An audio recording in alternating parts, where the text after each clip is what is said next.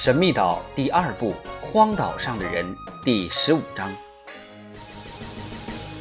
第二天，十月二十号早晨七点，乘风破浪号在离开林肯岛四天后，缓缓地向慈悲河口的沙滩靠近。史密斯和纳布因气候恶劣，放心不下，早早地登上了眺望港，终于看见迟归的船和伙伴们安然返回来了。感谢上帝，终于回来了。史密斯说：“一颗悬着的心总算放下来。”纳布也高兴的只顾一个劲儿的拍手。史密斯老远的数着小船甲板上看得见的人，他推测水手大概并没有找到塔波岛的遇难者，或者那人不愿离开塔波岛，随他们来林肯岛。老实说。工程师就看见甲板上的他的三个同伴了，所以才这么想。船终于靠了岸，史密斯和纳布下到沙滩迎了上去，冲未下船的伙伴们喊道：“怎么回事，朋友们？是不是碰上麻烦了呀？”“没有，史密斯先生，一切顺利。”斯皮莱说，“我们还带回一个人来。”在哪儿？什么人？他是，或者说他曾是一个人。上岸后，他们便把塔波岛上搜索的情况、那个废弃的木屋以及最后抓到的这个人的情况，向史密斯和纳布叙述了一番。我说不准，我们是不是应该这么把他带回来？水手说：“应该，当然应该。你们做的对。”工程师说。但此人已经丧失理智了，这是暂时的现象。过上几个月，史密斯回答说：“此人将同你我一样，一个人生活在孤岛上，叫天天不应，叫地地不灵，谁知道会成个什么样啊？孤独是非常可怕的，朋友们，它能很快的摧毁一个人的意志，使之丧失理智。你们找到的这个人。”目前的这种情况就是一个证明。不过，你们怎么能肯定此人是几个月前才变得像野人似的呢？哈勃问道。因为我们发现的那张字条是新近写的，而且只有遇难的人才会写这样的字条求救的。工程师回答。要么就是他的一个已死同伴写的。记者说。这不太可能，亲爱的斯皮莱。为什么不能？因为字条上只提到一个遇难者，而不是两个。随即，哈勃简单的叙述了去塔波岛返回时所发生的事，特别提到这个人在狂风暴雨袭来时如何从沮丧一变而成为一位经验丰富的勇敢的水手的情况，仿佛判若两人似的。很好，哈勃，你能注意到这个细节真不简单。工程师夸奖说：“此人不会是无法救治的，只是绝望使他变成这个样子的。现在他到了我们这里，遇到了同他一样的人，他那未泯灭的人性会复萌的。”于是，塔波岛上的遇难者在工程师的同情和欢迎下，在那布的惊诧下，被从前舱请了出来。不过，当时他的脚刚一踏上陆地，他立刻就要逃跑。但工程师立刻向他走过去，一只手威严地按住了他的肩头，同时眼含温情、爱怜地看着他。他立刻便温顺了，垂下双肩，低下头，慢慢地安静下来，没有再逃跑的意思。工程师仔细地观察他，从外表看去，这个可怜的人似乎已经不再有什么人性，但他同斯皮莱的感觉一样，他从对方的眼神中看到了一丝不易察觉的智慧的光芒。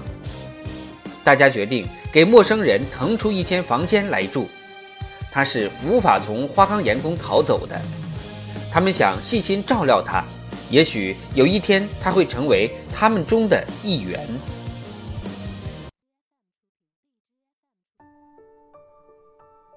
吃早饭时大家又详细的讨论起在塔波岛上搜索时发现的种种情况。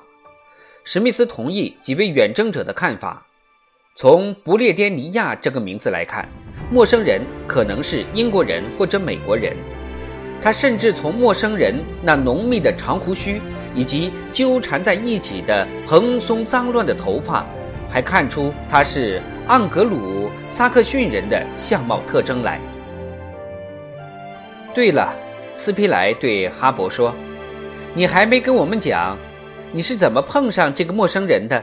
当时也是碰巧，我们正在附近，否则就不能及时赶到，你可能就被他掐死了。”哎，哈勃讲道：“那天的事儿我也说不清楚。当时我只顾采集我所需要的植物，突然听到轰隆一声，从树上掉下一个重物，我还没反应过来，都没来得及转身。”看来这个人正躲在一棵大树上，跳下来就往我身上扑，我吓得大声叫喊。要不是您和彭克罗夫及时赶到的话，我的孩子真够悬的，史密斯说。不过这反而倒好，否则这个可怜人还会躲着我们，无法找到，我们也就不会增添一个伙伴了。你认为有可能让他重新恢复人性吗？斯皮莱问史密斯。我看不成问题。早饭后，岛上居民回到海滩，把船上装载着的东西卸下来。史密斯仔细地检查了武器和工具，但没有发现任何可以表明陌生人身份的线索。大家都觉得。从塔波岛抓回来的那几只猪对林肯岛大有裨益，他们把猪弄进猪圈，这几只猪很快便适应了环境。三人带回来的火药、子弹以及几盒雷管也大受欢迎。大家甚至决定要在岛上建造一个小弹药库，或建在花岗岩宫外，或建在上面的石洞中，就不必担心火药库爆炸了。不过火棉的效果很不错，仍将继续使用，不必用火药替换它。船上的东西全都卸了下来，彭克罗夫便向史密斯提议说：“我想应该将乘风破浪号停泊在一个安全的地方才好。”史密斯先生，慈悲河口不安全。史密斯觉得挺奇怪，便问他：“是的。”他一半的时间都得搁浅在沙滩上，这样船只容易受到损坏。让他往后退下些，倒是可以浮起来，但河口风大又无遮挡，船会被海浪冲毁的。那您考虑过让它停泊在哪儿没有？停在气球港，那条小河有岩石遮挡着，是个挺合适的停泊港。只是稍远了点儿。哎，离花岗岩宫也不过就是三英里多些，何况我们还有平坦大路直通那儿嘞。那好吧，那就先停泊在气球港吧。等以后有了空闲，我们专门为他修建一个小港口。太好了，再建起灯塔、码头、船坞什么的。说实在的，史密斯先生，有您在，我们就心里踏实多了。不过那也得靠大家帮忙。说实话，我们的工作中有不少是你做的呀，彭克罗夫。